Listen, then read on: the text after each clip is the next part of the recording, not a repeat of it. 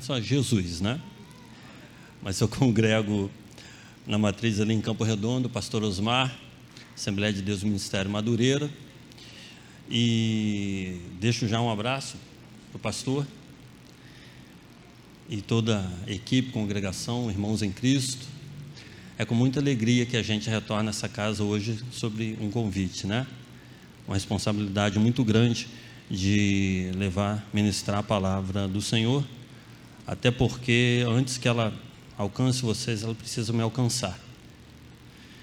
Então a gente pede ao Senhor sabedoria, ao Espírito Santo, que trabalhe no meio de nós, né?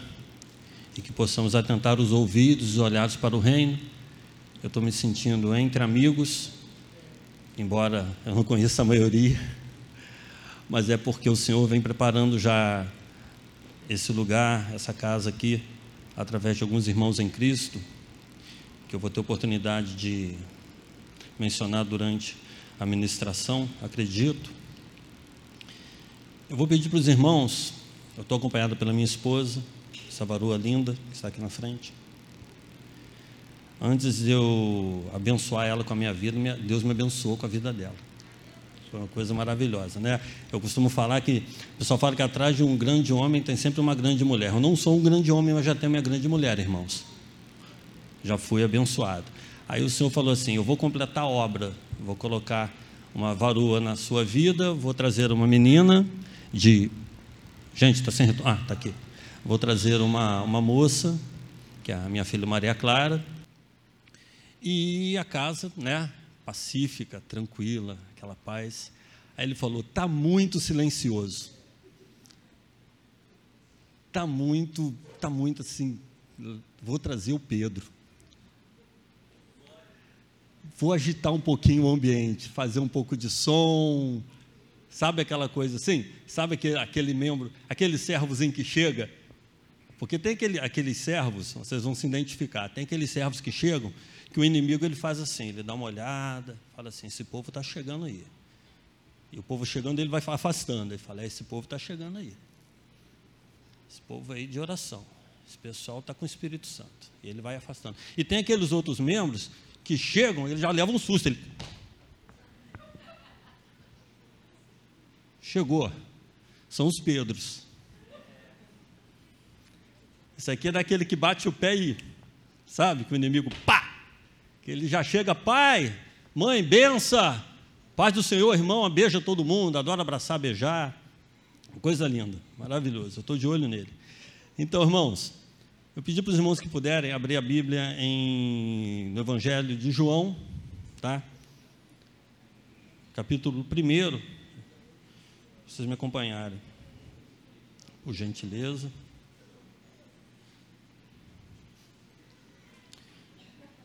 João capítulo 1, nós vamos ler o 35.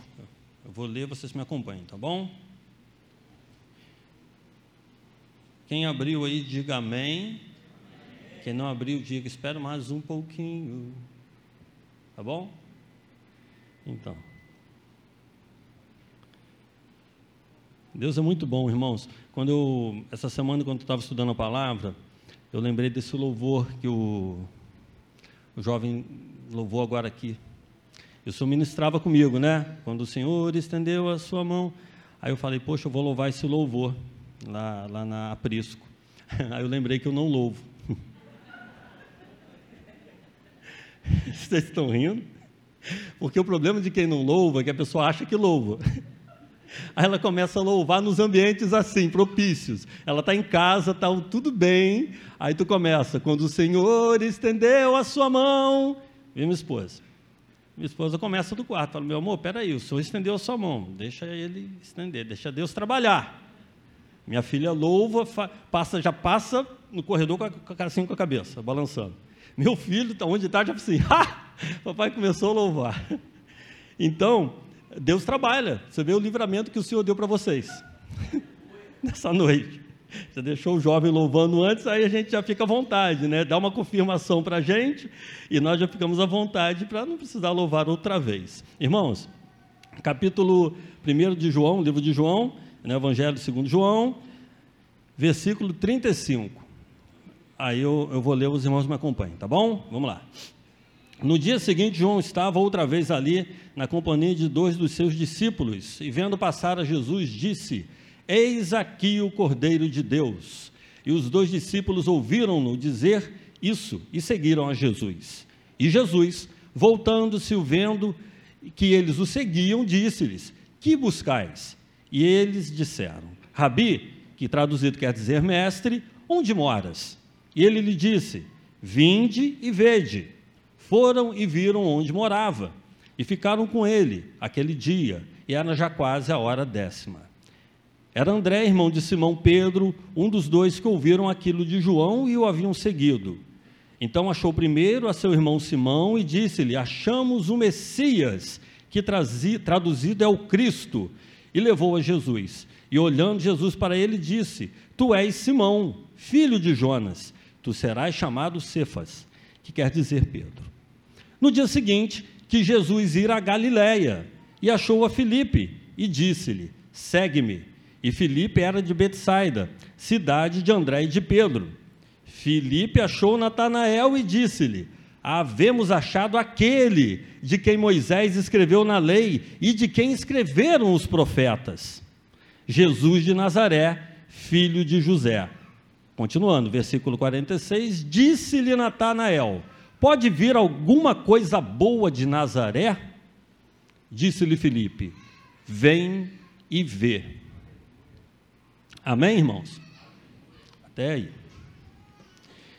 Irmãos, a palavra de Deus aqui nos mostra o início do ministério de Jesus aonde Jesus está reunindo os discípulos.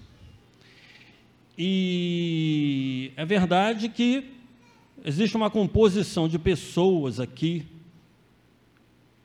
que vão gerar um resultado após a convivência com Jesus.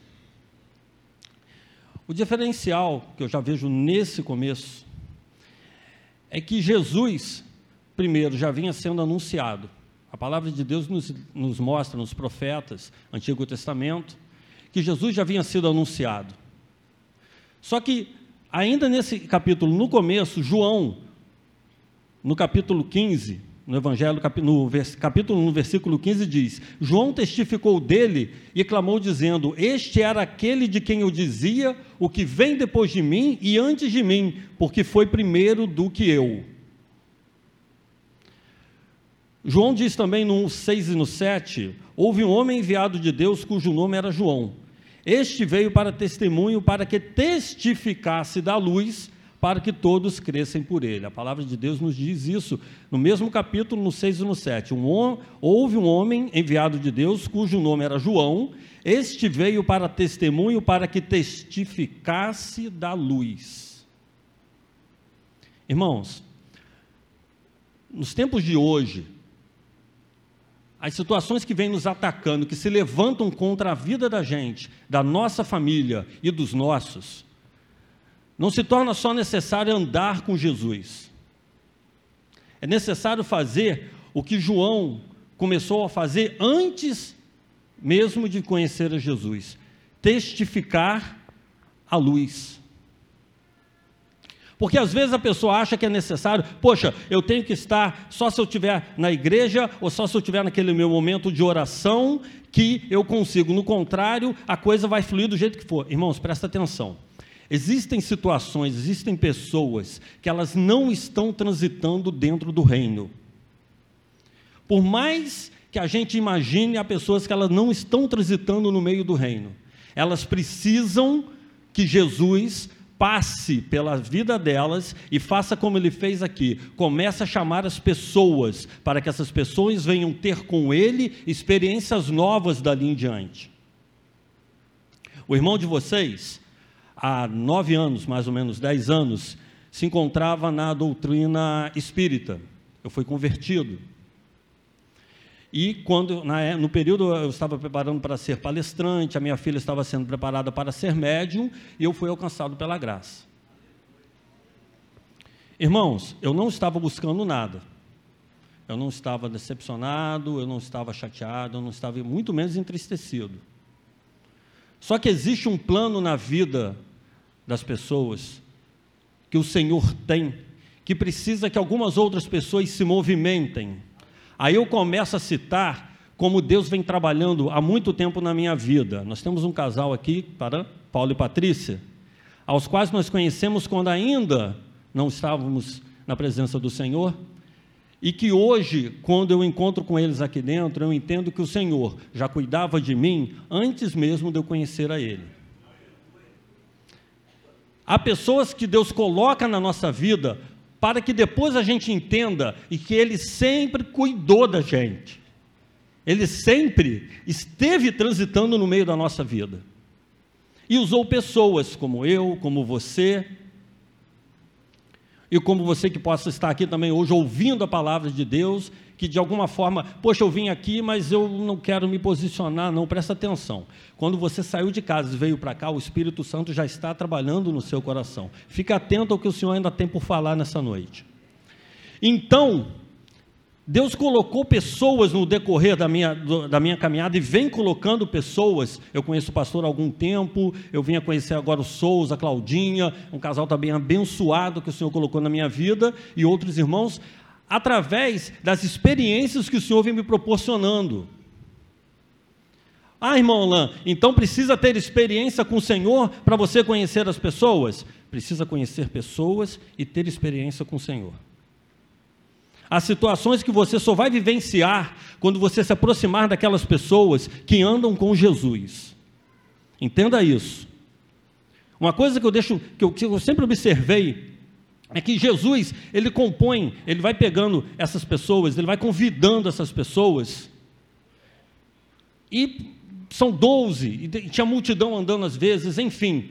É, e Jesus operava milagres, Jesus operava milagres. Você via Jesus operar milagres, ele chegar e curar, ele libertar. Existe uma, existe uma palavra que diz que Herodes, Jesus saia que Herodes vem ao seu encontro. Se eu não me engano, está em Mateus. Se eu errar, vocês me perdoem. Jesus vem ao, é, vai embora porque Herodes está vindo e quer buscar-lhe. Aí tem as traduções. Aí Jesus lhe responde: Diga a esta raposa que hoje e amanhã cura enfermos e expulso demônios, e ao terceiro dia eu terminarei. Irmãos, eu aprendo nessa passagem que Jesus primeiro ele identifica quem está vindo ao encontro dele e ele deixa claro, porque quem é, conhece roça ou já viveu na roça ou já ouviu alguma história, vai identificar que raposa a gente não vê. A gente vê hoje na internet, se vê uma fotinho. Mas a raposa ela deixa rastro. Você não pega a raposa. A raposa ela passa e se tiver um galinheiro, a raposa passa, deixa um rastro, faz uma bagunça, pega um bicho, faz uma. Tu vai ouvir o barulho e tu chegar lá, a raposa foi embora. Ela deixa um rastro de destruição a maioria das vezes. E ele deixa claro para aquela pessoa que veio comunicar a ele que quem estava perseguindo ele era fraco,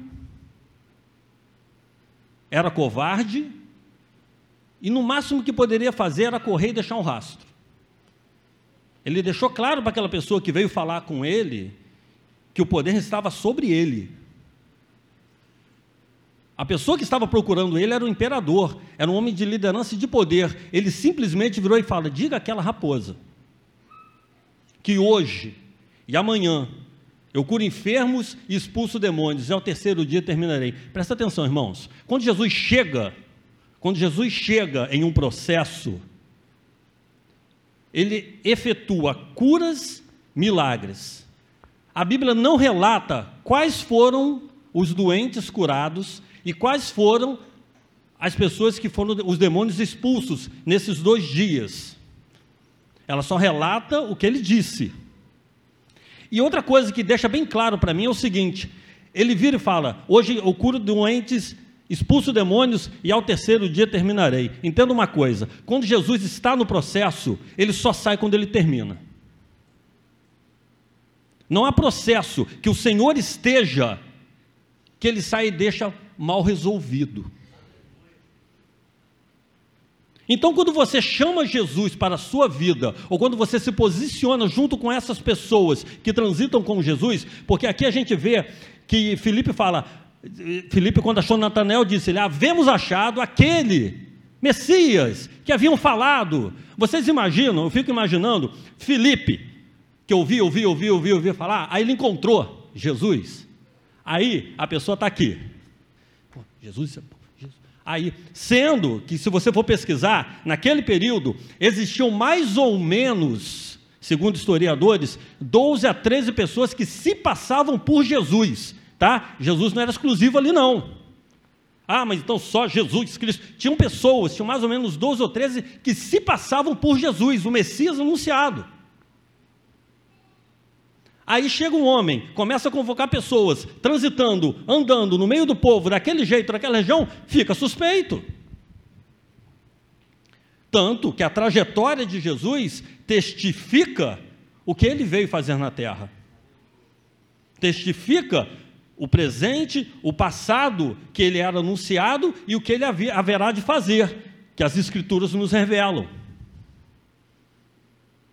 Tanto que João Batista disse, testificou ele, clamou: aquele que, que o que vem depois de mim e antes de mim. Porque quem tem experiência, quem tem conhecimento do poder de Deus em sua vida, consegue identificar a, a, a, o alcance da graça do Senhor. E esses homens estavam começando a ter experiências. E eu faço um convite para você nessa noite. É um momento de ter experiências com Deus. Experiências com o Senhor mesmo. Porque há pessoas que elas estão transitando no reino, e eu vou falar sobre uma palavra aqui, que está em Mateus 6,33. Ela diz: Mas buscai primeiro o reino de Deus e a sua justiça, e todas essas coisas vos serão acrescentadas. A palavra é clara, irmãos, quando ela fala reino, ela não fala só Deus, ela fala reino. Então, se você vê qualquer coisa relacionada a reino, qualquer coisa, tá? A gente pode usar um tempo passado, um tempo atual que a gente teve essa semana aí o falecimento da rainha, por exemplo, você não chegava e eu quero falar com a rainha, e você chegava e falava com a rainha. Existia toda para você chegar ao rei. Ah, irmão, então se eu ajoelhar eu não alcanço o Senhor? Alcança. Alcan você consegue falar com Deus sim. O Espírito Santo vai se manifestar na minha vida, irmão? Vai. Então, como assim o reino? É porque buscar o reino era algo. Não é difícil buscar o reino. Fazer uma oração. A palavra diz: fecha a sua porta, a porta, vai para o seu quarto, fecha a sua porta, fala com o Senhor. Não é difícil. Mas ficar no reino é algo trabalhoso. Porque o que a gente tem vivenciado, irmãos, são pessoas que não querem constância, elas querem resultado imediato. E resultado imediato no reino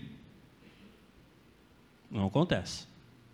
Você pode ter um vislumbre, você pode ter, poxa, mas se não houver um envolvimento, se não houver uma constância, se não houver um aparato, se não houver um preparo, você não fica no reino. Espera aí, irmão, mas como você me garante que você não fica no reino? Como é que você pode me garantir que um lugar bom, o reino do Senhor, eu não posso ficar lá, eu não vou ficar assim que eu alcançar o reino de Deus? Porque, irmãos, todo mundo que se envolve no reino, que guarda o rei, que cuida do rei, tem algum tipo de treinamento. Ninguém que está próximo do rei está sem treinamento. E quando você se treina, se prepara para alguma coisa, as experiências vão vir ao seu encontro. Se eu sou um soldado do Senhor, eu vou enfrentar batalha. Se eu sou um servo do Senhor, eu tenho dono. Eu já não sou, não respondo mais por mim, eu respondo por alguém. Então simplesmente, eu sou servo, ah, não. O irmão Alain não pode se dizer servo se ele não se posicionar como servo. se ele não lembrar que nos momentos que a afronta, que os ataques se direcionarem contra a vida dele, que ele tem alguém, que ele é guardado, que tem algo superior sobre a vida dele. Então é, é nesses momentos que a palavra do Senhor nos diz, no Salmo 34, 7, o anjo do Senhor acampa ao redor do que os temem e os liberta. O anjo do Senhor acampa ao redor do que os temem e os liberta. Aí eu fui observar essa palavra, irmãos, e eu achei interessante. Alguém aqui já acampou? Alguém acampou? Acampou um, dois, três, aqui acampou, acampou, acampou, acampou, acampou, acampou. Tá bom, então. Quem acampou, acampou? Poxa, legal, um acampamento bom aqui, hein? Se vier um projeto de acampamento aqui, já tem uma meia dúzia, dá mais de 20 acampando. Olha que, que glória. Então, acampamento não é um negócio fácil, certo? Se for fazer acampamento com barraca, então, poxa vida, né?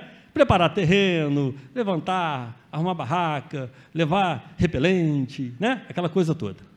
Quem vai em monte ou vale sabe, tem que levar um repelentezinho, né? Senão a pessoa joelha, fala que é o inimigo. Não, você que não levou repelente, os pernilongos pegaram sua perna. Não é verdade? Então. Então o que é que acontece? Acampamento é algo que dá trabalho. Demora. Organizar alguma coisa dentro da igreja não é assim, né, pastor? Não é de uma hora para outra. Você fala com o irmão, o irmão fala com outro irmão, que fala com outro irmão que às vezes não dá. Aí vamos combinar todo mundo, chega lá na reunião, poxa, vão 20, chega lá, vem 5, porque os outros 15 tiveram. Né? Aí reúne, reúne, faz cinco reuniões, vem os 20, de 5 em 5, mas vem. Então, organizar algo é diferente, é, é dá trabalho porque existe um envolvimento mútuo e pensamentos diferentes. E quando a palavra me garante que os anjos, o anjo do Senhor acampa ao redor do que os temem e os liberta, eu já começo pelo acampamento. Se o acampamento demora, se o anjo do Senhor está acampando ao redor, ele já está ali algum tempo. Ele não chegou de repente.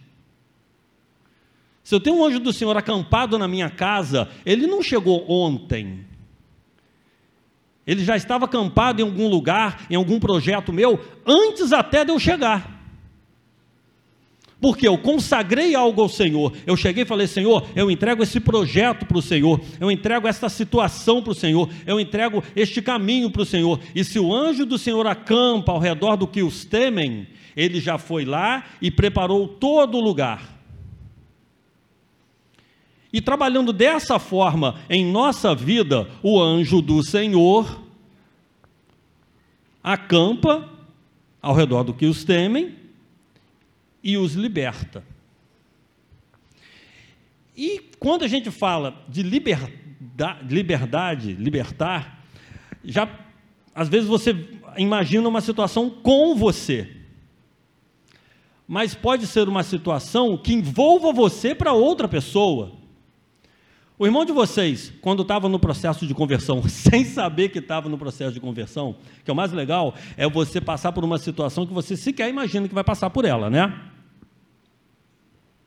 Há quatro meses atrás aconteceu, a gente teve um, uma situação em nossa família, minha esposa hoje está cadeirante temporariamente, graças a Deus, e daqui a pouco eu falo sobre isso com vocês. São situações que a gente não espera, mas que nos alcançam. E se você estiver fundamentado em uma palavra que cura, salva, liberta, você passa com muito mais tranquilidade. Facilidade não, irmãos, porque nada vai ser fácil. Não espere um evangelho fácil.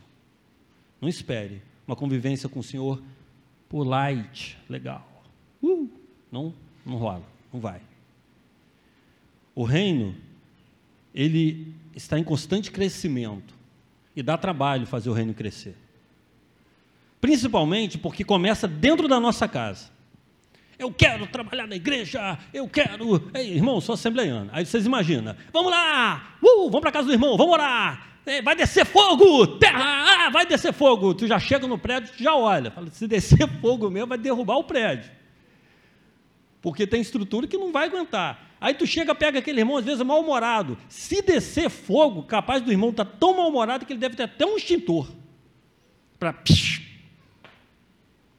tem situações, irmãos, que precisam ser trabalhadas. E hoje, após pandemia, isso tudo que a gente vem enfrentando aí alguns últimos anos, precisa se começar trabalhando dentro da nossa casa. Não adianta a gente tentar buscar ministério do lado de fora se a gente não trabalhar dentro da nossa casa. Não adianta, irmãos, não adianta. Na minha família hoje eu sou o único cristão convertido. Eu, minha esposa, meus filhos. E existe uma palavra que me garante que eu e minha casa serviremos ao Senhor. Essa palavra me garante. Aí vem uma palavra que diz assim: Alegrei-me quando me disseram, vamos à casa do Senhor.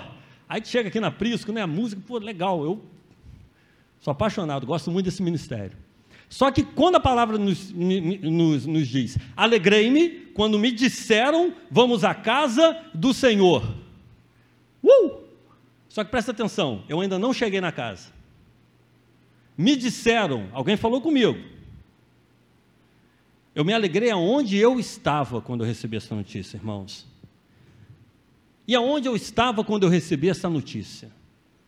E quando você estava ontem em casa e você lembrou que você viria hoje cultuar ao Senhor?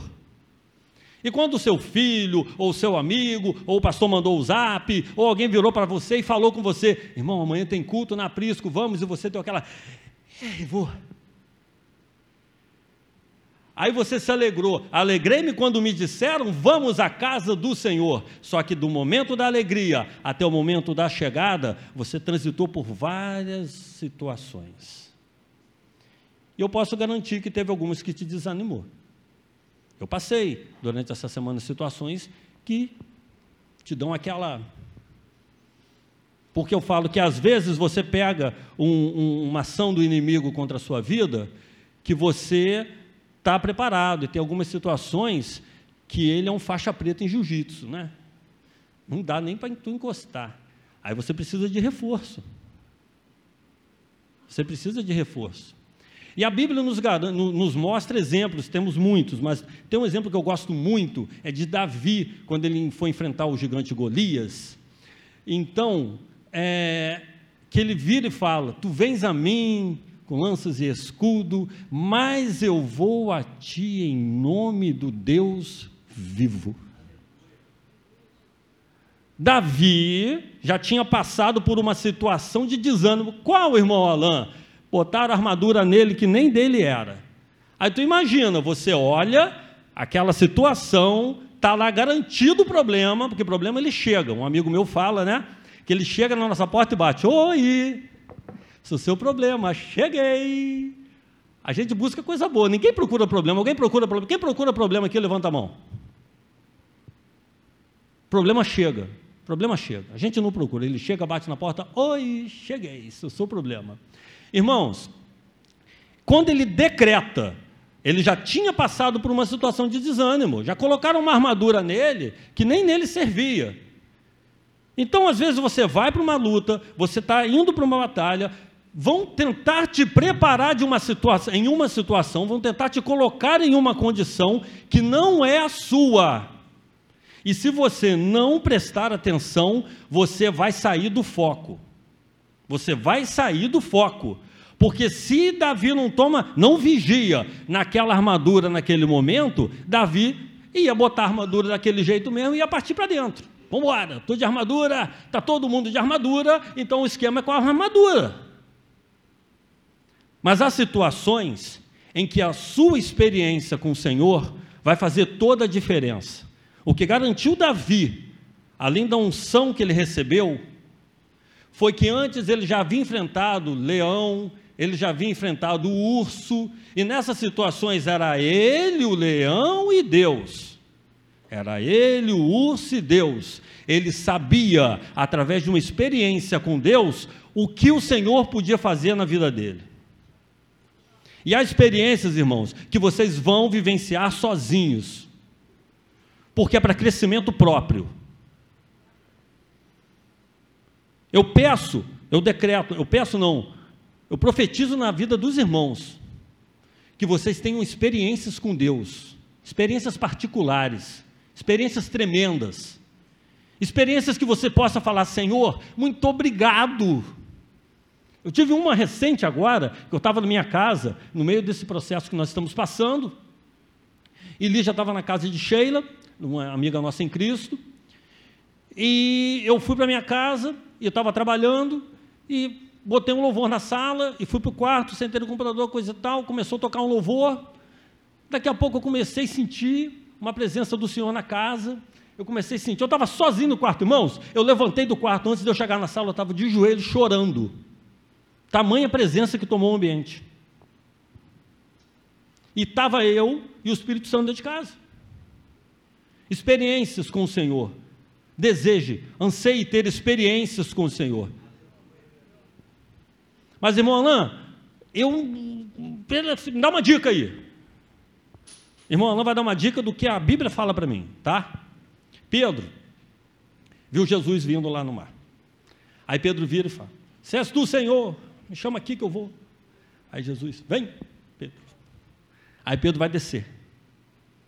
Pedro desce. Não, porque não vai dizer que não fez barulho na água, né, gente? Vamos combinar, né? Era água, né? Vamos combinar que o negócio. Tchá, tchá, tchá, né? Ele andou por sobre as águas, ele não andou em silêncio por sobre as águas. Vamos combinar. Molhou um pouquinho o pé, né? vamos entender, vamos, vamos criar a situação. Porque às vezes a pessoa também quer espiritualizar o negócio. Não, vamos, vamos, vamos entender. Pedro molhou a, a perna. Vamos, porque se você colocar uma situação real, você vai vivenciar experiências onde você menos espera. Você vai sair da sua casa, você vai vivenciar experiências antes de chegar no teu trabalho. Você vai sair da escola e vai vivenciar experiências no ônibus. Você vai sair, acordar de manhã e vai viver, vivenciar experiências no banheiro. Eu vivenciei uma experiência no banheiro. Irmão Alan, cuidado com o que você vai falar. Pode ficar tranquilo. Tinham três dias que a minha esposa tinha chegado em casa ela foi cometida, segundo os médicos, por uma isquemia transitória. Então, quando ela chegou em casa, ela não se movimentava e nem falava, ela só estava com o olho aberto, sem se movimentar. Hoje, para a honra e glória do Senhor, está falando, se movimentando, está faltando um pouquinho para andar. E eu creio, porque o Deus que trabalha na minha vida e na vida dos irmãos é um Deus que cura. Eu não tenho dúvida disso. Não tenho dúvida. Há coisas que você duvida. Eu duvido que, de, que sei lá, eu duvido do resultado da política, eu duvido do, do resultado do Flamengo, não, o Flamengo sempre ganha. Eu duvido do resultado de alguns times, mas vamos lá. Eu não duvido que Deus possa curar a minha esposa. Não duvido. Mas eu estava no banheiro, três dias depois que ela tinha chegado em casa, e aquela coisa, né, uma situação nova, ninguém sabia, aconteceu de repente. E quando a gente, quando eu consegui parar ela tava, já tinha se alimentado, já tinha dado comida, estava tudo na boca no começo, dava comida, aquela coisa toda, na boca e tal, não tinha ninguém visitando, foi coisa de dois dias. Aquele, sabe aquele momento, irmãos, que no meio daquele coisa, tu dá aquela, parece que está um silêncio, né? Dá aquela, aquela paradinha, parece que deu aquele, aquele stop. Eu estava no banheiro tomando banho, aí eu falei, nossa, né? Aí deu uma relaxadinha. Só que a palavra nos diz vigiai e orai, em todo o tempo você tem que vigiar e orar. Eu estava quietinho na minha lá tomando meu banho em paz. E ouvi uma voz no meu ouvido falando assim: Você não prega que Deus cura, salva, liberta? e agora? E agora com ela lá, o que, que ele vai fazer? Hã? Meu irmão, eu me espantei. Só que existe uma palavra que me orienta. E quando o inimigo se levanta, é nela que eu busco direção. Porque Jesus, ele não deixa você sem direção, entenda isso. Ah, irmão, eu estou sem direção, então busca Jesus. Que Jesus não deixa a pessoa sem direção, não. Em nenhum momento aqui nessa palavra que nós lemos, Jesus falou assim: vem se você quiser. Jesus ele foi objetivo: vem, vem, me segue, vem. Ele já sabia o que Deus tinha para fazer na vida daqueles homens. Ele passou por ali e falou: Vem, vem, me segue, me segue. E o espírito que repousava sobre ele fez o restante do trabalho.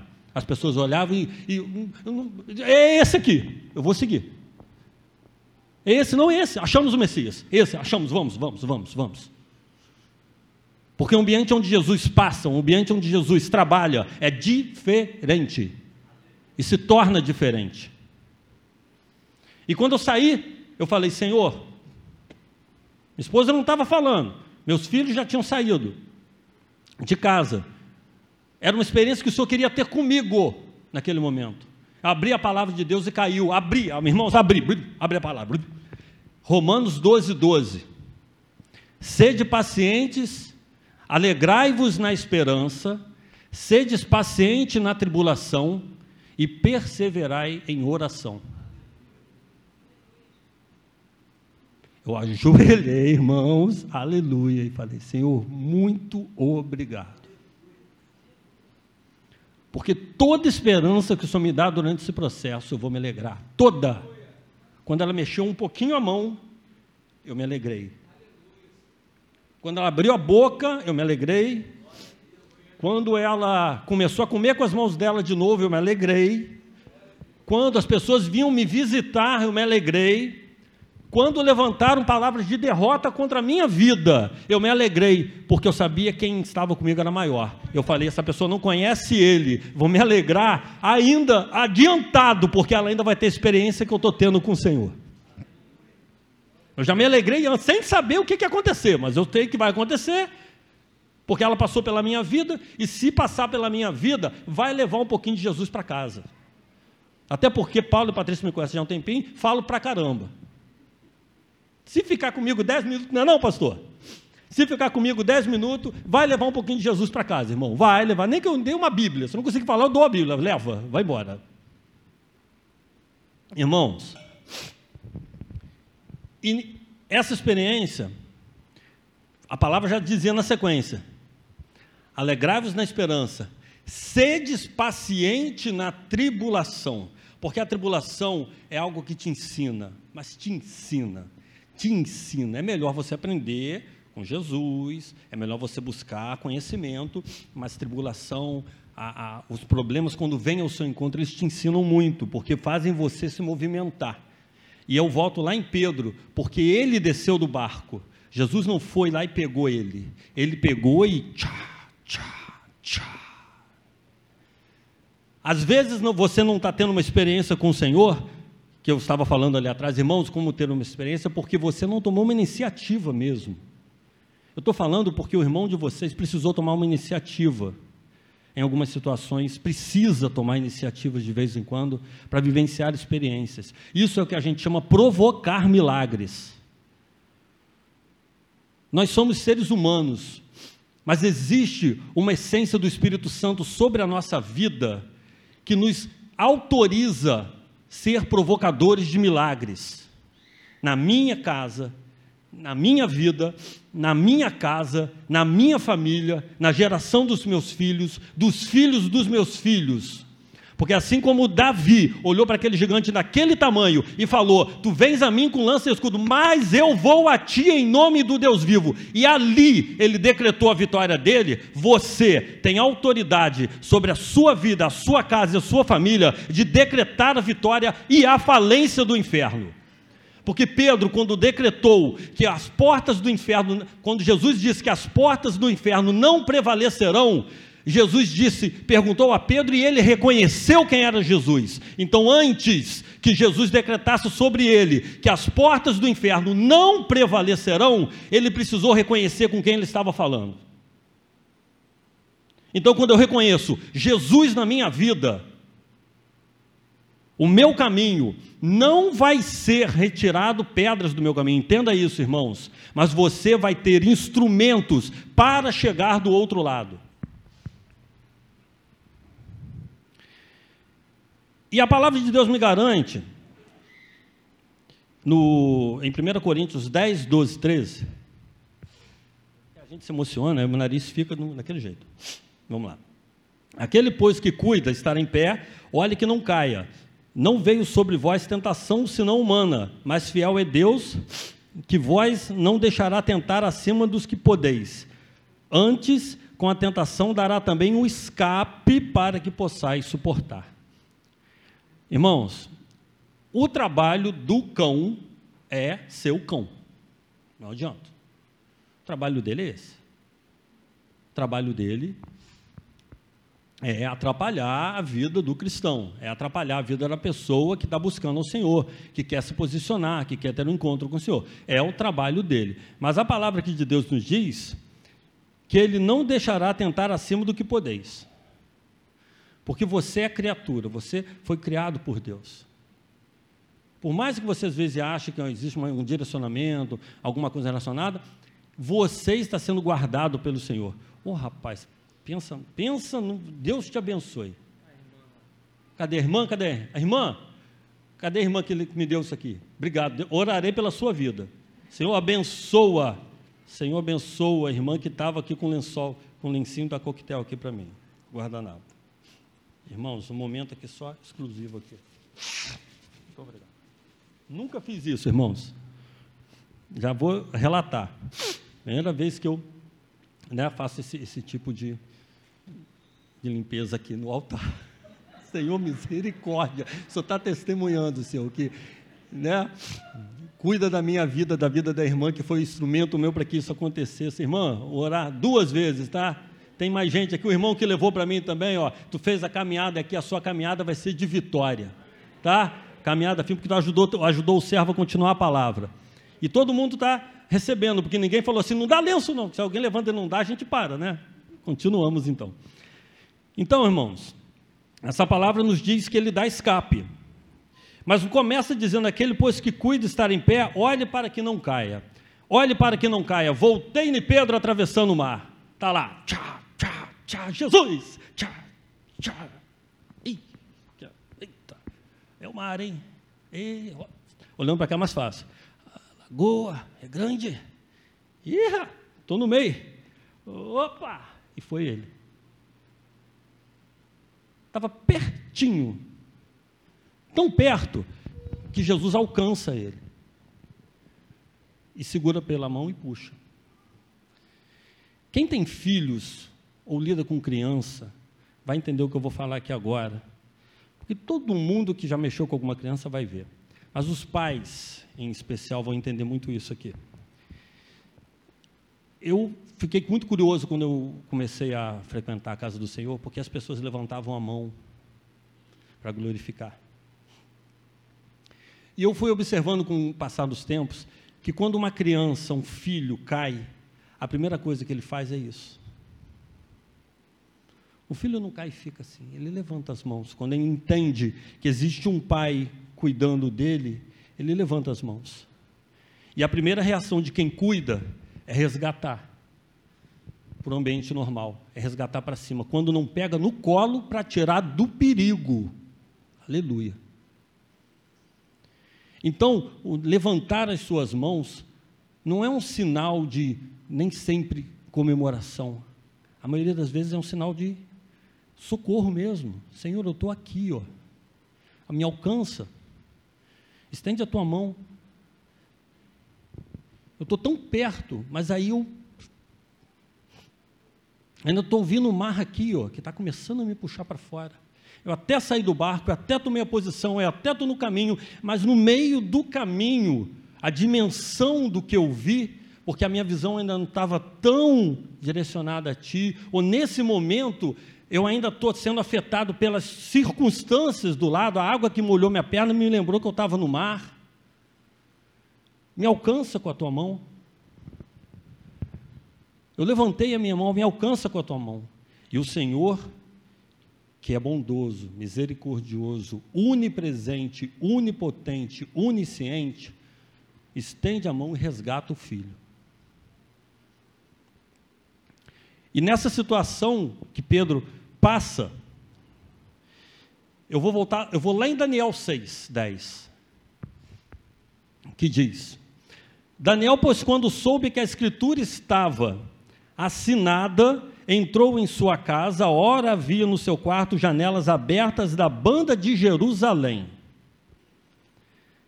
E três vezes no dia se punha de joelhos e orava, e dava graças e diante do seu Deus como também antes costumava fazer.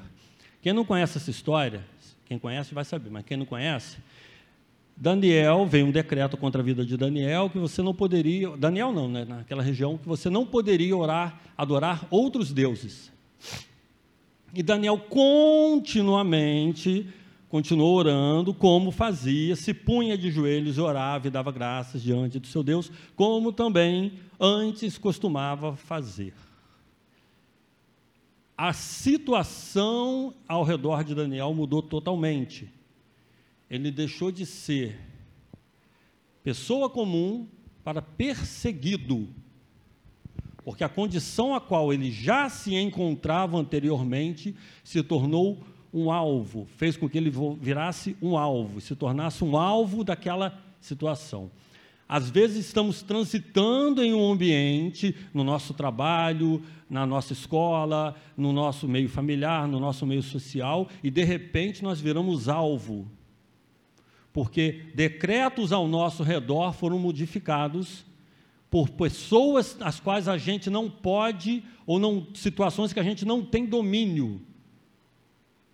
E às vezes nós tentamos modificar o nosso caminhar durante aquele período e nos perdemos, ou pioramos a situação, ou consertamos ela pela metade. Quando aqui a Bíblia nos mostra que Daniel ajoelhava-se, abria janelas para Jerusalém e continuava a fazer o que estava constantemente fazendo. Por que, irmão Alain? Porque ele tinha certeza o Deus que ele servia. A situação tinha mudado, mas o Deus que ele servia continuava sendo o mesmo. Quem deu ordem tinha muito poder para modificar, perseguir, atacar, até matar. Mas o Deus que ele servia continuava sendo o mesmo. Ele abriu janelas para Jerusalém, como costumava fazer, foi um sinal, com certeza, porque quem estava querendo perseguir ele sabia que ele abria janelas. Eu acredito, as janelas foram um dos sinais. Olha lá, a janela abriu, continua orando. Ah lá, fulano está passando um problema no trabalho engraçado, ele continua indo para a igreja. Fulano está tendo um, um, problema lá, uma perseguição na escola, uma perseguição no meio social, lá no meio dos amigos dele, fiquei sabendo que coisa, mas ele continua orando, rapaz. Continua com aquela alegria do Souza, que o Souza é alegre. Pensa o Souza. Continua te recebendo com um sorriso e café. Quem já tomou café do Souza aqui? Maravilha, né, pastor? O povo feliz é quem toma café, né? Eu falo a verdade. De manhã você tem que acordar, orar e tomar café, né? Por quê?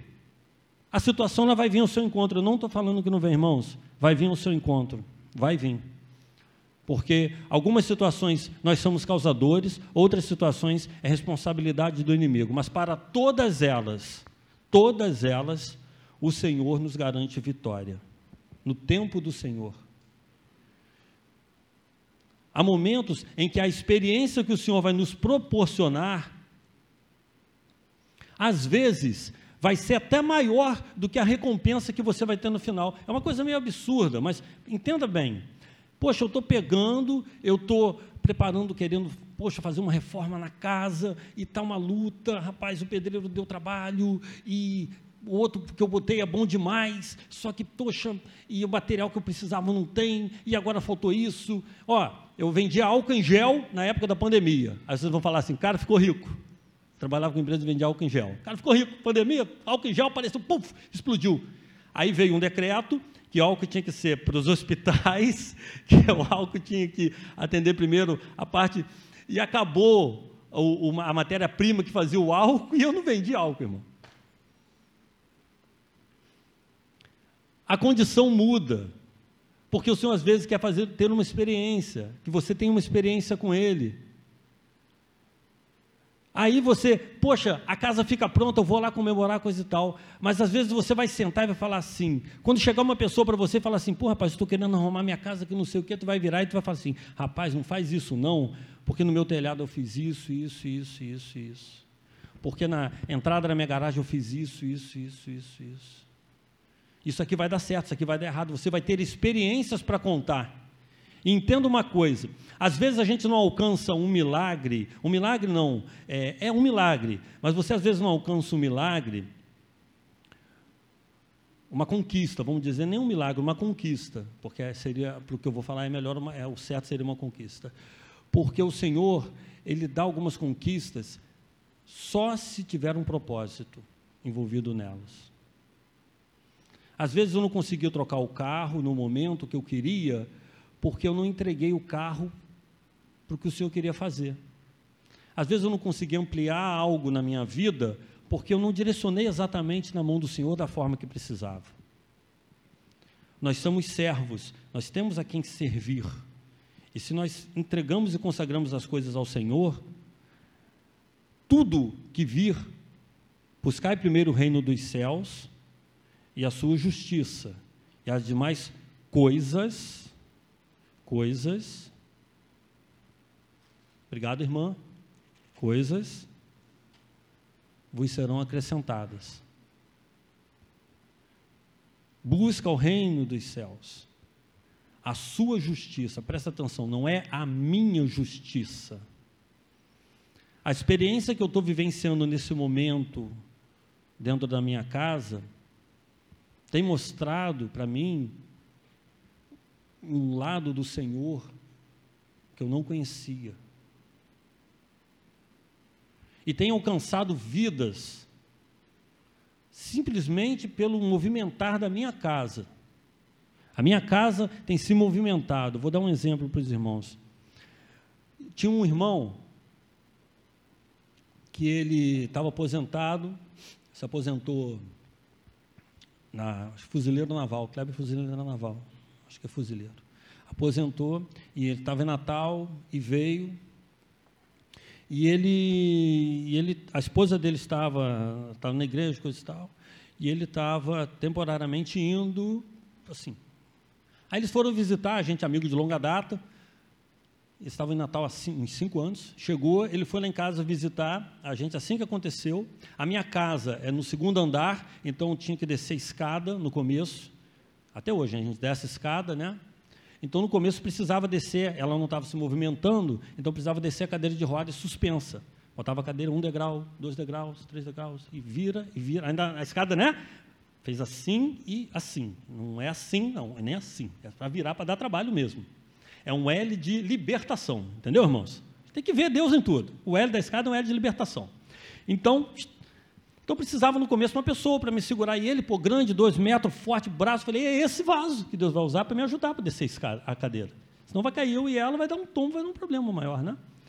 Então, ele aposentado falou para mim, irmão, quando precisar me liga, que eu vou lá e, e ajuda a descer a irmã, aí ela faz a fisioterapia, depois ajuda a subir, e vai assim. Irmãos, quando ele chegou lá em casa para visitar ela, a esposa dele virou para ele brincando e falou assim: Ah, é, Kleber está cultuando em casa. Não, porque não tem na igreja, não, coisa e tal. Tá. Não está afastado, mas. Eu falei, rapaz, toma vergonha, rapaz. Não é um pouquinho de liberdade? Eu falei, toma vergonha. Quer uns tapa? Mentira, um cara grande, vou dar uns tapa onde, né? A gente fala, quer uns tapa? E afasta, né? Já olha a porta, né? Já mira a porta, porque já corre na sequência. Mas aí eu virei para ele, conversando com ele, e o que, que aconteceu, irmãos? Deus trabalhou na constância. Porque no começo precisou da gente muito descer ir no médico, fisioterapia. O começo foi muito intenso para a gente se movimentar. E ele foi com muita frequência na minha casa. Então ele subia, descia a escada, a gente levava, voltava, subia, deixava em casa e a gente conversava 10, 15 minutos, 10, 15 minutos. Eu falei com vocês, se conversar comigo 10 minutos, vai levar um pouquinho de Jesus para casa. Tem jeito. E conversa vai, conversa vem, conversa vai, conversa vem. Um dia de tarde, uma noite, ele virou para mim e falou assim: Alain, vou voltar para a teologia. Eu falo a Deus, né? Vai voltar para a teologia. Vou, vou, tem teologia lá na igreja, não tem? Tem. Não, não, que Ana está indo, coisa e tal, vou voltar e vou para a teologia, pá, coisa e tal. Voltou para a teologia, conversou com a esposa dele, conversou com o pastor, se apresentou na igreja e voltou a congregar. Hoje, a gente não precisa mais, ele já está se, tá se movimentando, a gente vai descer na escada sem a cadeira, criamos uma, uma, uma estratégia, que sempre se cria uma, uma estratégia. Mas aquele tempo foi um tempo de Deus tratar alguém através da minha vida, da minha casa, para o reino em meio à tribulação, em meio ao processo, sem que eu soubesse. Eu simplesmente fiz o que eu estava acostumado a fazer: falar de Deus para quem me dá um pouquinho de oportunidade. Porque quem move não sou eu. Vocês podem esquecer o irmão Alain amanhã, não tem problema não. Mas se você lembrar do que foi falado essa noite, é o que importa. Porque eu sou um instrumento que por enquanto estou aqui, porque eu quero que Jesus volte, eu quero que eu quero subir. Eu quero subir. Tem passado, tem situações na Bíblia que elas são citadas para lembrar aos, às pessoas o risco que elas correm se elas não estiverem na presença de Deus. Eu não quero vivenciar algumas coisas que a Bíblia diz aqui, não. Eu quero subir. Eu quero ser criatura do céu. Eu pertenço lá, eu pertenço ao reino. Eu pertenço ao reino. Mas, irmão Alain, é, você tem convicção disso, irmão? Eu estou em processo de salvação, mas todo dia eu olho para minha casa, olho para minha família, eu pertenço ao reino sim, Deus é bom, está trabalhando, está cuidando. E ele foi um caso que foi alcançado através do processo. Além da minha casa, houve mudanças, Houve situações que aconteceram na minha casa, a máquina de lavar, né, pastor, que acabei que eu não falei. Eu aprendi a mexer na máquina de lavar. Vocês estão rindo? É. Tem homem, todos os homens aqui sabem mexer máquina de lavar. Quem não sabe, vamos, vamos, vamos do, do Quem não sabe, o Souzinha sabe. Quem não sabe mexer máquina de lavar, levanta a mão. Quem não sabe, ó. Ó. Não. Gente, vocês não estão sozinhos. Eu só fiz um cursinho básico. Tem, rapaz, eu descobri que a minha esposa ela tem doutorado em máquina de lavar. Eu acho até que é um Harvard. Sei lá. Irmãos, ela conseguiu me ensinar a mexer na máquina de lavar sem falar. Olha só o mistério. Eu tirei uma foto, vocês estão rindo? Eu tirei uma foto do painel da máquina de lavar. Olhei para aquilo ali e falei, cara, se eu apertar isso aqui, capaz de vir uma mão, tchau, tchau puxar para dentro, abrir aquela boca, me jogar lá dentro e eu sair de lá de todo molhado. Eu tirei uma foto do painel, levei para ela e ela apontava, sinalizava e, e ria, porque eu errei muito. Eu peguei a roupa, gente, primeira vez eu peguei a roupa, trouxe aquele monte de roupa e peguei a roupa e ela fazia assim. Eu pegava essa lá. Eu pegava essa lá. Eu, a outra lá. Ela. Tipo assim, eu achei que tinham três montes, apareceu um quarto. É.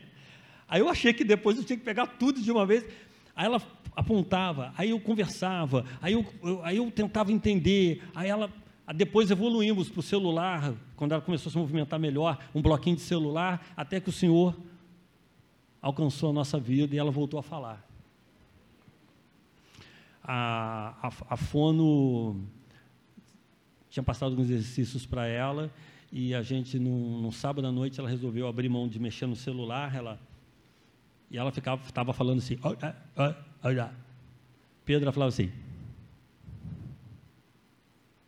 Maria Clara fazia assim. Porque Pedro, que Pedro fazia, e aí, pai? Maria Clara, que Maria Clara, quando era pequena, a gente pegava ela no colo e fazia assim com o nariz. Então ela fazia assim com o nariz, eu sabia que era Maria Clara. E quando ela fazia assim com o dedo, eu sabia que era Pedro. Ela abriu mão, nós criamos um, meio que um dialeto ali para a gente se comunicar lá dentro de casa. Foram 84 dias, tá, irmãos? sem ouvir a voz da minha esposa. Tem gente aqui que estava dando glória. Fala, poxa, ficou em silêncio 84 dias, que experiência maravilhosa. Isso que o irmão está ali na frente pulando ali, que o irmão está ainda, está passando, mas está feliz. Ele teve um, A gente tem experiência com Deus, aleluia. A gente tem experiência com Deus. Olha lá, eu estou vendo um monte de irmão, não, não olhe para o lado não, que a, irmã, vai ver. Estou vendo um monte de irmão rindo aqui. Então, 84 dias, eu venci 84 dias. Eu não desejo para ninguém, tá, irmãos? Porque ficar sem ouvir a voz da pessoa que você ama, sua companheira, que é uma estrutura dentro da sua casa, não é uma experiência fácil. Não foi. Não foi. Tá? Mas o Senhor me fortaleceu. Mas aí, no sábado ela decidiu não mexer muito no celular, no domingo fomos à escola bíblica pela manhã, buscar conhecimento, que senão não adianta, não vai. De noite fomos ao culto, no final do culto o nosso pastor levantou e falou, vamos fazer, levantar um clamor sobre a vida da irmã Lígia, ungiram a irmã Lígia, se uma pessoa vir ungir você, ela estiver posicionada com o Senhor, entenda que o Espírito Santo trabalha e trabalha muito. Existe uma unção derramada sobre a vida de um pastor, sobre a vida de um presbítero, sobre a vida de pessoas que estão se direcionando ao trabalho do reino, que é coisa sobrenatural, porque são armaduras invisíveis. Mas o poder do Senhor é real sobre a vida dessas pessoas. Entenda isso. Então, ela foi para casa depois dessa oração e sentiu que a garganta estava um pouco. Na segunda-feira de manhã, ele já acordou falando, baixinho. Na terça, melhorando, na quarta, ela já estava com uma voz normal. E a fono virou para ela e falou assim: pelos nossos exercícios, não teria como alcançar isso tão rápido, não tem como. Mas vamos continuar. Porque há experiências que o Senhor quer vivenciar com você ele quer acelerar o tempo, acelerar o processo, porque é, é, é necessário o tempo do Senhor alcançar você. E a gente foi surpreendido naquela semana por essa graça do Senhor na nossa vida. Da mesma forma que eu acompanhava ela para dar banho, acompanhava ela para para fazer outras coisas. Teve situações quando eu fui uma vez é, levar ela para tomar banho, ela virou para mim e apontou para a porta. E quando eu cheguei na porta, ela fez assim. Porque ela já se sentia capaz de tomar banho sozinha. Quando ela acordou de manhã, irmão, foi lindo, lindo, lindo. Ela acordou de manhã, aí ela meteu a mão no cabelo dela e fez assim. Sabe aqueles comerciais de shampoo? Que o cabelo faz assim. Ela pegou o cabelo e fez assim. Aí eu olhei, parei. Eu choro à toa, né? Pensa alguém chorão. Chora à toa. Aí eu chorei, ela olhou, não está falando nada, não. Fez assim. Falei, tu mexeu no cabelo lá. Porque quem precisa ter experiências com Deus, qualquer sinal, qualquer sinal vai fazer diferença. Eu tá, estou num tempo que o Senhor vem trabalhando muita coisa na minha vida, vem mudando muita coisa na minha vida. Então, os sinais, o mover do cabelo dela, o, o, o tchau, o, a risada. Até quando ela voltou a falar que ela zangou a primeira vez comigo, irmãos, pensa no homem feliz de, chamar, de ser chamado a atenção. Fui eu. Ah, para, amor, continua. Pode zangar. Uh, tu está falando. Só não xinga, que se xingar é procedência maligna. Mas não, não, não xinga, então está tudo certo. Meu filho chegou para mim, gente, porque quando você vivenciar experiências com o Senhor, quem já vivenciou, que com certeza muita gente que já vivenciou e vivencia, é, é, ela atinge outras pessoas. E o meu filho chegava na sala do nada e falava assim: pai, mamãe está falando Pedro. Daqui a pouco, Pedro, não sei o quê. Pai, viu, pai? Falou Pedro. Falou Pedro. Porque a experiência com ele foi diferente. A experiência com a minha filha foi diferente. A minha filha firme, firme. Aí quando a gente entrava no carro, minha filha chorava chorar. E a gente tentando equilibrar, entender, Senhor, dá força, dá sabedoria, né? É, mostra o que, que a gente tem que fazer no meio desse processo todo. Aí, na hora que você se sente um pouco fraco, o Senhor envia outras pessoas. Eu tive visitas de pessoas, o pastor, outras pessoas na minha casa, que foram fortalecedores, pessoas que chegaram na minha casa para fazer uma diferença tremenda. E isso chama-se providência. Existe um Deus que habita na nossa vida, na minha e na vida dos irmãos, que é um Deus de providência. E ele se revela nas situações que a gente menos espera. Ele se revelou para mim, vem se revelando para mim nesse período de forma tremenda, com sinais. E pasmem com pessoas que não estão na presença do Senhor. Há pessoas que não estão na presença do Senhor, que o Senhor tem usado como instrumento na minha vida. Mas como assim, irmão Alain? Ele é poderoso. Ele usa quem ele quer, da maneira que ele quer e como ele quer. Porque às vezes essa pessoa precisa passar na sua vida para ver a experiência que você está passando, você retornar para ela e ela falar assim: rapaz, o que, que tem de diferente na vida desse homem? E quando ela conversar com você dez minutos, ela descobrir: é Deus, é a palavra que ele serve, é o Deus que está na vida dele, é o Espírito Santo, a presença do Espírito Santo que faz ele passar por isso de forma diferente. Ele transitou, caiu no meio do caminho, mas ele foi para um alvo e não ficou afogado. Ele foi alcançado. Voltou molhado para o barco, porque tem que ficar marca.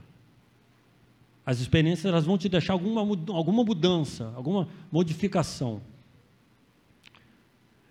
E eu quero chegar para você nessa noite que de alguma forma foi alcançado por essa palavra. Que entrou aqui hoje porque o Espírito Santo te trouxe. E o interessante é que se o Espírito Santo te trouxe, ele já está do seu lado. E os anjos que eu falei aqui na palavra, que acampam ao redor, já estão acampados na sua casa quando você retornar. E esse Deus que vem operando milagres e maravilhas na minha vida, eu quero convidar ele para a sua vida. Eu quero que você, se foi tocado por Deus essa noite, por o Espírito Santo de Deus, e sentiu essa necessidade, que você faça, assim como a palavra que eu li no começo, vem e vê. Vem viver uma experiência com Jesus. Felipe virou para Natanael e falou: Vem e vê. Jesus passou e levou. E esses homens tiveram suas vidas transformadas através de um Deus vivo. E depois vem Atos, vem outros livros na Bíblia que mostram a sequência. Jesus já voltou para o reino e as coisas, os milagres continuaram operando, porque você pode ser instrumento mas para que você seja instrumento na vida de alguém, Deus precisa fazer algo na sua vida primeiro, como Ele fez na minha. Quando eu achei que estava tudo perdido, irmãos, eu morava em Petrópolis, a situação estava muito ruim, muito ruim. Deus enviou um servo na minha casa, com uma porta de emprego, e quando ele desceu do carro, ele me abraçou e falou assim: Que saudade que eu estava de você, meu amigo. E na hora, aquela palavra foi a palavra que me confortou, porque eu estava tendo tanto, tanto, tanto, tanto, tanto problema, que até a minha família, os amigos tinham se afastado de mim, só tinha eles, e os dois estavam crianças ainda, inocentes. E aquela palavra, aquele abraço, foi um abraço que encheu, me encheu de uma forma que eu sentia uma esperança, algo que dá, ainda, dá, ainda dá para fazer alguma coisa. E depois que eu me converti, e trouxe Deus para a minha vida, Jesus, através do Espírito Santo, eu entendi que não era Ele falando que saudade que eu estava de você, meu amigo, era Deus falando que saudade que eu estava de você, meu filho. Então, se você está aqui, mas eu estou afastado, você está morrendo de saudade. Está morrendo de saudade. Você está aqui porque você está morrendo de saudade. Então, se tem alguém essa noite que queira aceitar Jesus como o único e suficiente Salvador. Eu falo aceitar porque ele se propõe, é você que aceita. Quem chega metendo o pé e fazendo bagunça é o inimigo. O inimigo chega impondo. Ele não. Ele bate a porta e você abre. E se você está afastado por algum motivo que no caminho, no decorrer da caminhada, alguma coisa te tirou da presença, te desviou a atenção do alvo, eu quero te dizer que essa noite Jesus veio com a mão para buscar você e te trazer de volta. Ele está aqui e ele quer pegar a sua mão e te trazer de volta para o barco, para que você chegue do outro lado e vivencie libertação e experiências maravilhosas com ele. Eu posso dizer, irmãos, que tenho vivenciado mudanças na minha vida, experiências com o Senhor, depois que aceitei a Jesus, que eu não tinha vivenciado antes. Porque eu ouvia falar de Deus, eu não conhecia Deus e venho conhecendo a cada dia. E a graça do Senhor tem sido derramada sobre a minha vida, a minha casa, a minha família, e é estendida aos meus amigos e às pessoas que passam pela minha vida. Se tiver alguém que quiser vir aqui à frente, a oportunidade está aberta, tá, irmãos? Aceitar Jesus como único, suficiente Salvador, eu não vou falar por ninguém, eu vou falar por mim. É maravilhoso. Há coisas, há situações, há experiências que só o Senhor pode proporcionar. Não adianta, não tem internet, não tem dinheiro, não tem viagem que proporciona, não. Essas coisas são boas também. Mas há experiências que você só encontra na presença do Senhor. Porque Ele é um Pai presente. Ele entra na situação, ele entra na situação que você se encontra e faz uma transformação, uma modificação para que o nome dele seja glorificado. Como na minha casa, esse processo que estamos passando, nós temos convicção que uma coisa é certa em meio a tudo isso: o nome do Senhor vai ser glorificado. Isso não tem dúvida. Eu não sei o tempo, eu não sei o, o período, eu não sei como, mas que o nome do Senhor vai ser glorificado na minha vida, eu tenho convicção disso. Porque o Deus que eu sirvo, ele não brinca, ele não dorme, não pestaneja. Não dorme, irmãos, não dorme, não dorme. A palavra diz: é o leão da tribo de Judá, raiz de Davi. E ele ruge. Quando o inimigo se levanta, ele ruge. Ele cuida, ele guarda. E as experiências que nós passamos para que possamos ter crescimento na presença do Senhor e amanhã auxiliar, porque nenhuma batalha que se levanta contra mim e a sua vida é só simplesmente para te atingir, não. É para que você creia uma experiência, tenha uma, uma transformação dentro do reino para que você possa alcançar. Um soldado que vai a general, ele foi soldado um dia, e ele enfrentou batalhas e ficou marcas no corpo dele. Mas hoje ele está mais próximo do rei. Ele está mais próximo daquele que comanda. Ele tem experiências e um relacionamento mais íntimo com aquela autoridade. Mas vão ficar marcas. Algumas pessoas vão ser afastadas do seu caminho. E eu, a oportunidade está aberta, o pastor daqui a pouco vai vir, né? Eu vou encerrar aqui também, até por causa do horário. E eu quero antes profetizar sobre a vida dos irmãos, que só, desde quando o Senhor me trouxe para a presença dele, a gente sempre tem levantado uma palavra sobre a vida dos irmãos, uma palavra de vitória. Eu queria que os irmãos levantassem as mãos, quem puder, que eu quero decretar. Ah, os dados móveis estão desativados. Então não tem nem Wi-Fi para atrapalhar a gente, só o celular mesmo sozinho, tá? Queima, Jesus. Não queima não, porque se não quebrar, queima devagarinho. Levante as suas mãos, irmãos. Eu quero profetizar sobre a vida dos irmãos o que eu falei no começo. Porque tudo isso aqui vem para a nossa vida, para a vida dos irmãos, e eu quero profetizar experiências com Deus. Senhor, que essas pessoas possam ter experiências tremendas com o seu reino. Que elas possam transitar em ambientes que elas ainda não alcançaram. E que elas às vezes acham que até nem podem alcançar. Abre portas, Senhor.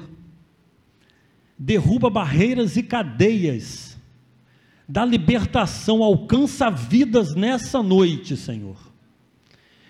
Que esse começo de semana seja uma semana diferente nesse mês, que essas pessoas possam declarar o seu nome de forma constante e que a graça do Senhor possa alcançar de forma inimaginável a vida dessas pessoas, Senhor.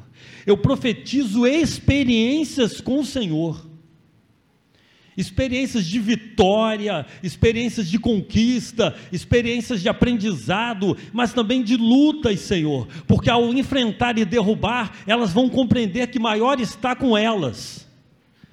ao atravessar situações, elas vão entender que chegaram do outro lado, e quando olharem para trás, vão falar: até aqui nos ajudou o Senhor.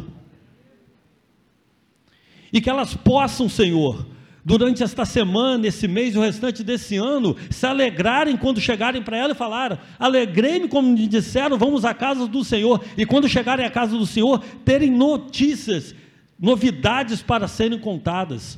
Experiências vivenciadas, íntimas, experiências maravilhosas, tremendas, de poder, de glória, de graça. Derrama a sua graça sobre essa igreja, Senhor. Sobre essa liderança, sobre o pastor, sobre a pastora sobre as pessoas que estão aqui à frente de departamentos, Pai. A pessoa que se posiciona ministério não é fácil, Senhor. Da estrutura física, moral, espiritual, derruba barreiras. Fortalece aqueles que querem se posicionar, atenta os olhares dessas pessoas para o reino, Senhor. Os seus ouvidos para a Sua palavra, Deus. E que o nome do Senhor seja glorificado uma vez mais na vida dessas pessoas da sua casa, da sua família, da geração da geração dos seus filhos, dos filhos dos seus filhos, e que o nome do Senhor seja glorificado, em nome de Jesus. Todo o povo que crê, diga. Amém. Não, foi baixo. Todo o povo que crê, diga. Amém. Glória a Deus, irmãos. Agradeço pela oportunidade aqui em nome de Jesus.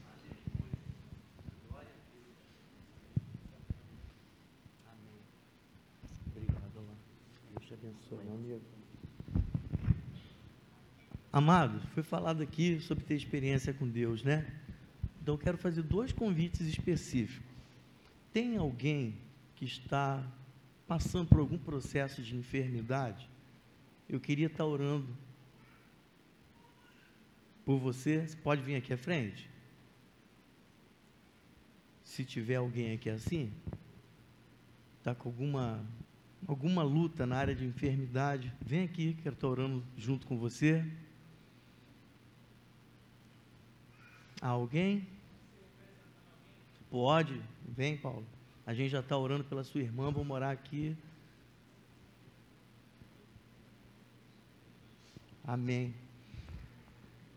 A gente sabe que não existe oração forte, não existe oração poderosa. Forte e poderoso é aquele que responde às orações. Não é isso? Então, nós temos o privilégio de poder clamar. E Deus é poderoso para responder as orações. E é Ele que faz os milagres, como foi falado aqui na pregação. Amém, amém. Amém. Esperar o irmão Carlos chegar aqui. Como foi falado aqui também, né? O nosso Deus é o mesmo, ele não muda. Nosso Deus é Deus de milagre. Aleluia.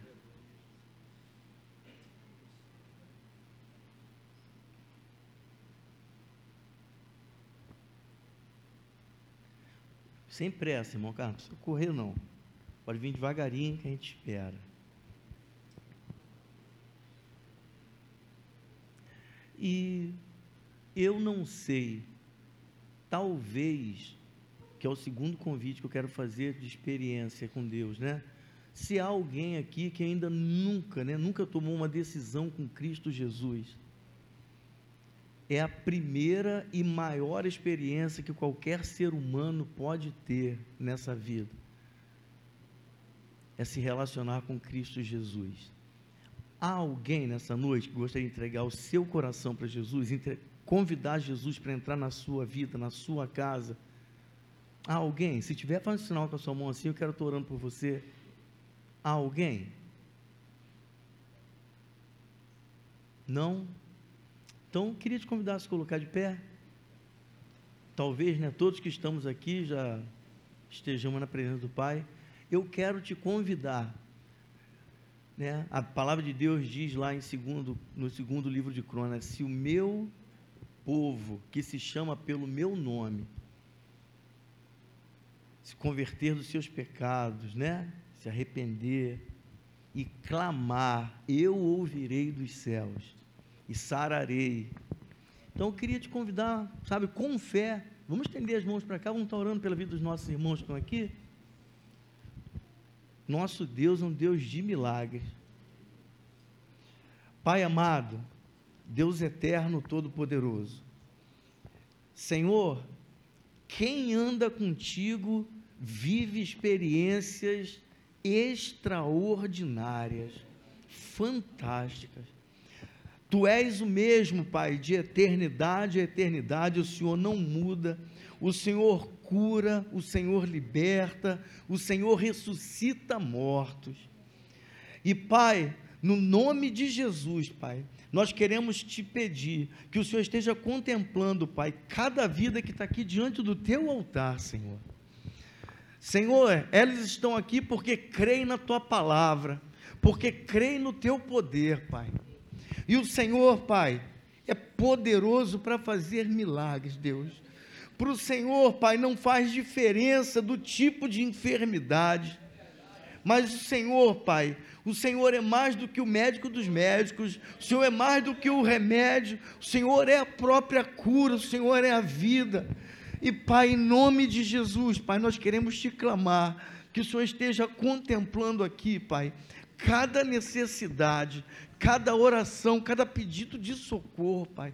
Senhor é o Deus vivo, todo-poderoso. Senhor, age na situação de cada um dos teus filhos aqui diante do teu altar. Faz um milagre, Pai, para que a gente possa testemunhar, como o irmão Alain falou aqui, Pai, para tua glória, porque a, a glória e a honra é sempre, Pai, toda tua. Os irmãos que, que estão aqui sabe, sabem, Pai, que nós não podemos nada, nós somos homens como eles, mas a tua palavra é poderosa, Pai. Tu és Deus sobre os céus e a terra, Pai, e nós te clamamos nesse lugar. Vem, vem e faz milagre, Pai. Responde a nossa oração. É o que nós te pedimos em nome de Jesus, Pai. E profetizamos a tua bênção sobre a vida, Pai, dos teus filhos aqui diante do teu altar, Pai. Ah, meu Senhor, em nome de Jesus, Pai. Em nome de Jesus, Pai. Faz a obra completa, meu Senhor. Faz a obra completa, Pai. Toca com a tua mão poderosa, Pai. Em nome do Senhor Jesus Cristo, Pai. Em nome de Jesus. Aleluia. Amém, Deus. Louvado seja o nome do Senhor. Aleluia. Que Deus te abençoe, tá? E havendo testemunho, a gente vai contar aqui para a glória do Senhor. Aleluia. Amados, nós já estamos encerrando. Não precisa nem sentar, nós estamos encerrando mesmo de verdade. O diácono Souza vai estar lá atrás, no hall de entrada lá. A gente está abrindo a nova turma de recepção e batismo, tá ok? Então, o pessoal que novo convertido aí que quer passar pelo batismo, dá o um nome para o Souza lá. E o pessoal que está vindo congregar com a gente, que está vindo de outra igreja, né? Então também dá o um nome para o Souza, que a gente faz uma turma, a gente se reúne, a gente bate papo, a gente se conhece melhor, você conhece como, o funcionamento da igreja, tá bom?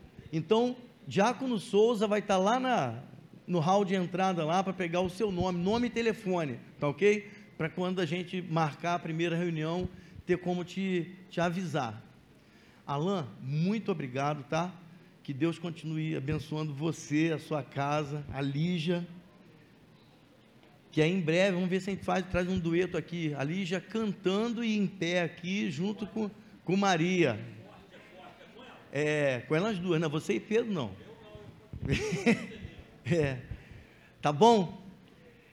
Eu quero convidar minha irmã Mary para estar aqui orando, agradecendo a Deus, e eu faço questão de estar me despedindo de você ali na porta, tá bom? Deus te abençoe, que o Senhor te dê uma semana maravilhosa, abençoada, cheia de unção sobre você, sobre a sua casa, sobre todos que você ama. Irmã Mary, por favor. As pessoas que nos visitem, muito obrigado pela presença de vocês, tá bom?